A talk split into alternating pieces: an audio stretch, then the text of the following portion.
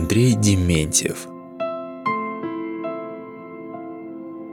Когда любовь навек уходит, будь на прощание добрым с ней. Ты от минувшего свободен, но не от памяти своей. Прошу тебя, будь благороден, оставь и хитрость и вранье. Когда любовь навек уходит, достойно проводи ее. Достойно будь былого счастья, признаний прошлых и обид. Мы за былое в настоящем должны оплачивать кредит. Так будь своей любви достоин. Пришла или ушла она. Для счастья все мы равно стоим. У горя разная цена.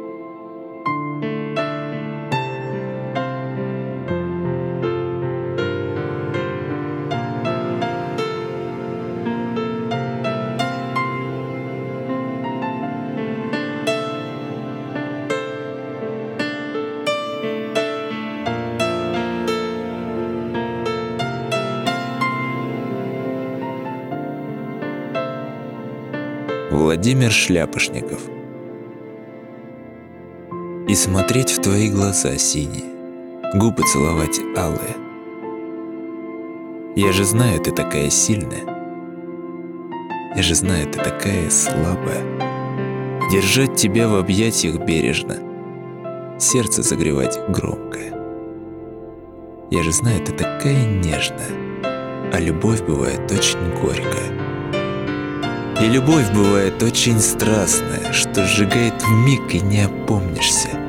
Ты такая для меня разная, ты такая для себя скромная. И держать тебя крепко за руку и смотреть в твои глаза синие. Я же знаю, ты такая слабая, я же знаю, ты такая сильная.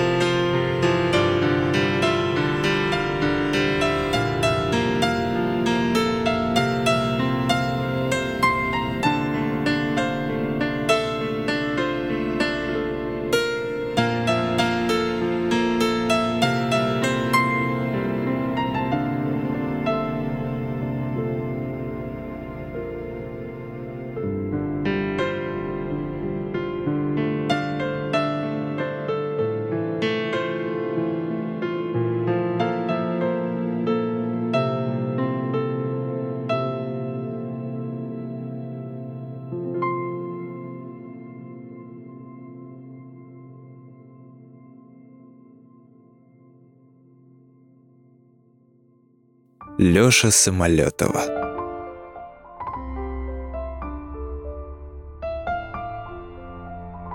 Посмотри на неё. Ей идёт восемнадцатый год. Она носит смешные ботинки и учит латынь. На отрезке от старых до новых бессонных суббот, если что-то ей в голову стукнет, положь да вынь.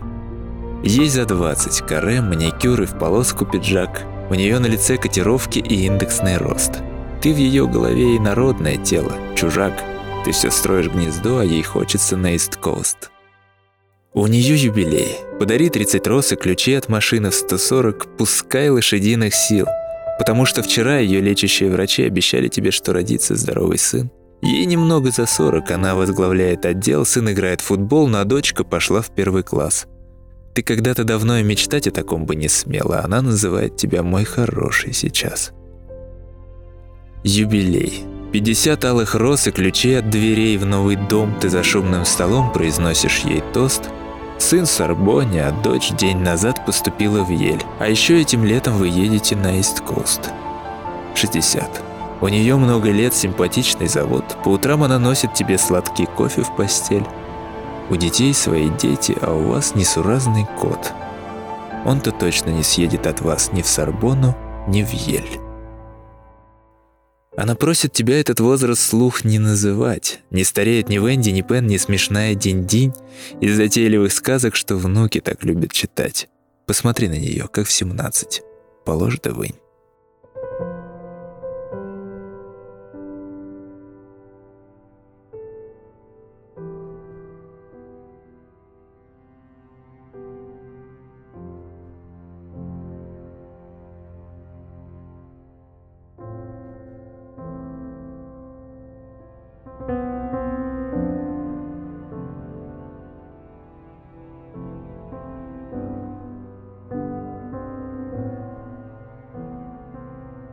Тоня любимого. Возьми меня к себе. С тобой спокойно. Я обещаю больше не реветь. Спать по ночам, вести себя достойно и лишних всех из памяти стереть. Включай погромче музыку, проснувшись с утра пораньше, будем танцевать. Умчимся по работам, улыбнувшись, чтобы этот вечер вместе вновь встречать. Наполни ванну. Будем веселиться, пусть все соседи слышат, как поем. Нам просто и легко с тобой забыться. Ты лишь почаще обнимай, когда вдвоем. Зови друзей, в беспечность окунуться, коктейли, пицца, шутки допоздна. Но когда все снова разойдутся, ты для меня, я только для тебя. Пусть слишком быстро жизни дни несутся, а я хочу, чтобы было так навек. Чтобы в объятиях вновь твоих проснуться и знать и чувствовать. Ты самый важный человек.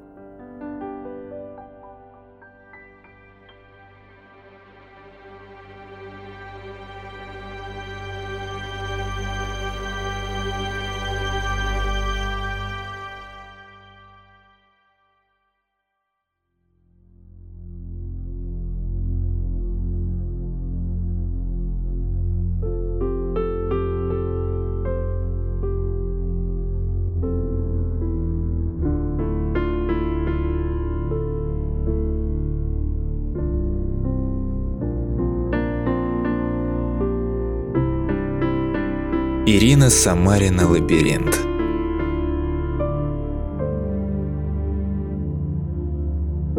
Мне так не хватает с тобой разговоров и тихих, уютных вдвоем вечеров. Все эти минуты как мелкие воры. Я очень устал от этих воров. Задернуты шторы, и вечер морозный рисует приветы на темном стекле. Выводит узоры свои скрупулезно. Я очень скучаю опять по тебе. И вновь не хватает с тобой разговоров и нежных молчаний и жарких «хочу». Любимое фото в окне монитора еще и еще перед сном прокручу. Там где-то политика пулями в спину, в своих же стреляет, нажав на курок. А мне бы с тобой вдвоем у камина смотреть, как танцует живой огонек. А там революция. Строят соборы, воюют за мир и вершат самосуд а мне не хватает с тобой разговоров. Ведь я за семью, за любовь и уют.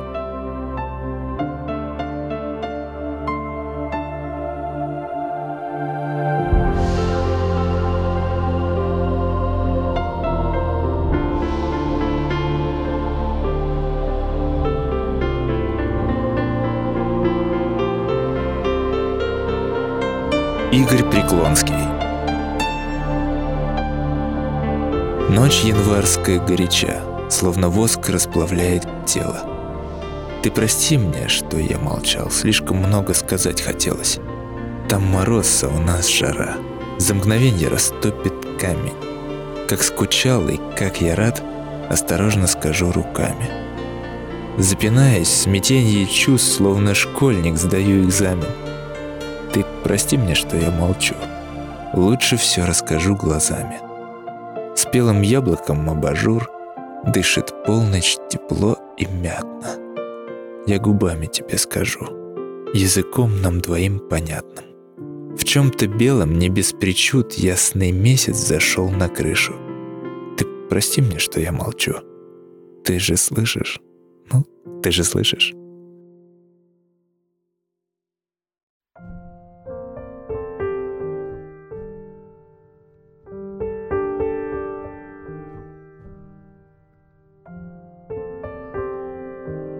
Светлана Копылова Лежали в больнице в палате одной два тяжко больных человека. Один у окошка лежал, а другой у двери, где не было света. Один постоянно в окошко глядел, другой лишь на краску дверную. И тот, что у двери, узнать захотел про жизнь за окошком, иную.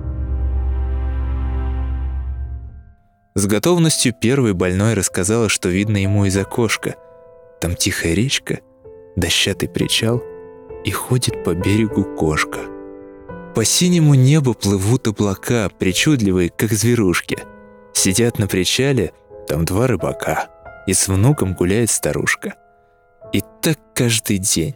То про сказочный лес, рассказывал то про влюбленных. Другой же сосед перестал даже есть, считая себя обделенным. Он мучился злобой, и зависть росла его, постепенно съедая. Не мог он понять, почему же была тут несправедливость такая. Однажды сосед у окна занемог, что не было сил разогнуться. Он стал задыхаться и даже не мог до кнопки своей дотянуться. У двери сосед мог на кнопку нажать и вызвать сестру милосердия. Но он не нажал, а остался лежать, глаза закрывая усердно. На утро сестра милосердия пришла постель поменять за покойным. Сосед попросил, и она помогла занять эту самую койку. Когда же в окно наконец посмотрел, на шее задергалась вена. Увидел он вместо того, что хотел, глухую, высокую стену.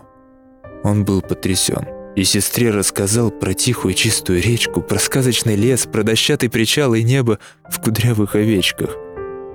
«Ах, если б он видел», — сказала сестра. «Всю жизнь он слепым оставался».